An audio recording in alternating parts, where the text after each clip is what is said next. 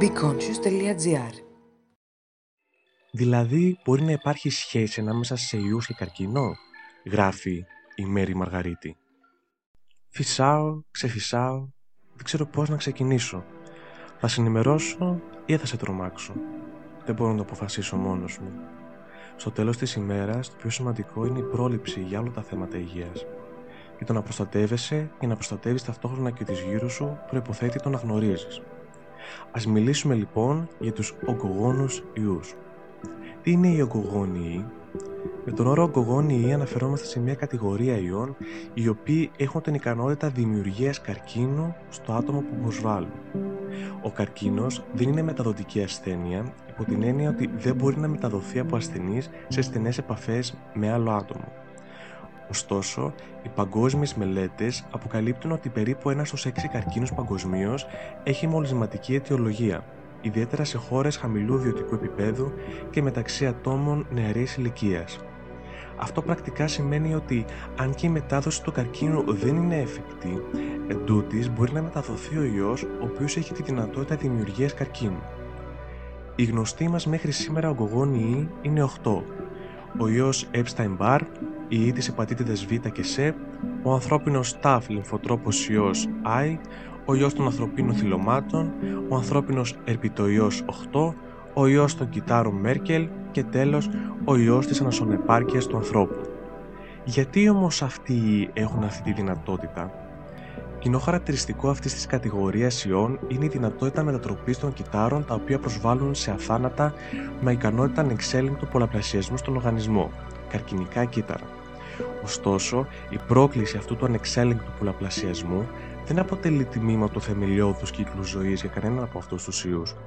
Και οι 8 από τους ιούς προκαλούν μόλυνση και μεταδίδονται χωρίς η πλειοψηφία των φορέων, αυτών που φέρουν το ιό αλλά δεν εμφανίζουν σύντομα της νόσου, να αναπτύσσει νεοπλασία, καρκίνο. Επιπλέον, ενώ θα μπορούσαμε να υποθέσουμε ότι η αυξανόμενη μάζη ενός όγκου θα φιλοξενεί περισσότερα ενεργά μολυσματικά ιοσωμάτια, ολοκληρωμένα μολυσματικά σωματίδια ενός ιού, αυτό δεν αποδεικνύεται καθώς οι ιοί είναι σχεδόν πάντα παρόντες σε μη μολυσματική αδρανή μορφή σε όγκους. Φαίνεται ότι οι ογενείς καρκίνοι, παρόμοιοι με τους μη μολυσματικούς καρκίνους, είναι βιολογικά ατυχήματα. Αυτό βέβαια δημιουργεί την εξής εύλογη απορία αν τα ιικά ογκογονίδια, γονίδια του ιού, τα οποία προκαλούν τον ανεξέλεγκτο αυτό πολλαπλασιασμό, δεν εξελίχθηκαν για να προκαλέσουν καρκίνο με σκοπό να ωφεληθεί ο ιός, γιατί διατηρούνται. Διατηρούνται γιατί βοηθούν στην άμεση επιβίωσή του. Όταν ο οργανισμός καταλάβει ότι έχει προσβληθεί από κάποιο ξένο οργανισμό, ο τρόπος με τον οποίο αντιδρά είναι η ενεργοποίηση του νοσοποιητικού μας συστήματος, Αποτέλεσμα αυτής είναι τα μολυσμένα κύτταρα να σταματούν τον πολλαπλασιασμό ώστε να μην διασπείρεται η μόλυνση και να οδηγούνται σε προγραμματισμένο κυταρικό θάνατο, απόπτωση. Τα ιικά ογκογονίδια λοιπόν φαίνεται ότι βοηθούν στην αποφυγή του νοσοποιητικού μηχανισμού και εμποδίζουν τα κύτταρα να οδηγηθούν στο θάνατο. Έτσι ο ιός συνεχίζει κανονικά να ζει μέσα σε αθάνατα κύτταρα. Άλλη μια κατάσταση η οποία συνδέει άμεσα το νοσοποιητικό και την καρκινογέννηση είναι η νοσοκαταστολή.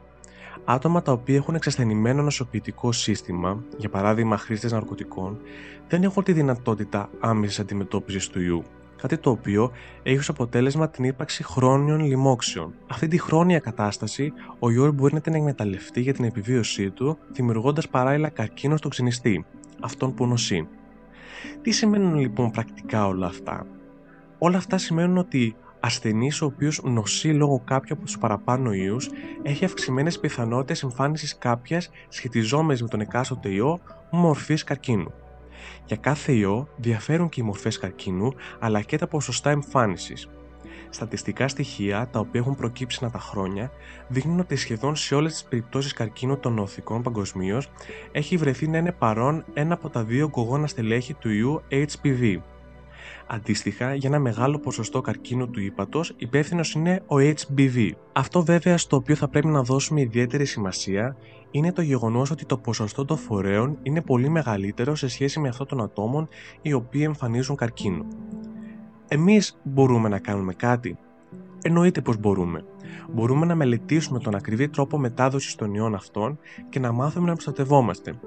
Οι περισσότεροι ή αυτής της κατηγορίε μεταδίδονται μέσω της σεξουαλικής επαφής χωρίς προφύλαξη, της χρήσης μολυσμένων αντικειμένων τα οποία έρχονται σε απευθείας επαφή με το αίμα, σύριγγε και με κάθετη μετάδοση, από τη μητέρα στο παιδί. Επιπλέον, εκτός από το να ενημερωθούμε εμείς οι ίδιοι, πρέπει να βοηθήσουμε έμπρακτα συνανθρώπους μας, οι οποίοι μπορεί να μην έχουν πρόσβαση σε αυτό το άρθρο ή σε άλλα παρόμοια. Υπάρχει άμεση ανάγκη δημιουργίας επιπλέον δομών εθελοντικής ενημέρωσης αλλά και άμεσης βοήθειας. Από τη μεριά της, η επιστημονική κοινότητα προσπαθεί καθημερινά για την έβρεση νέων θεραπείων ή μέτρων πρόληψης. Απόρρια αυτής της προσπάθειας είναι η δημιουργία εμβολίου έναντι του HPV και του HBV.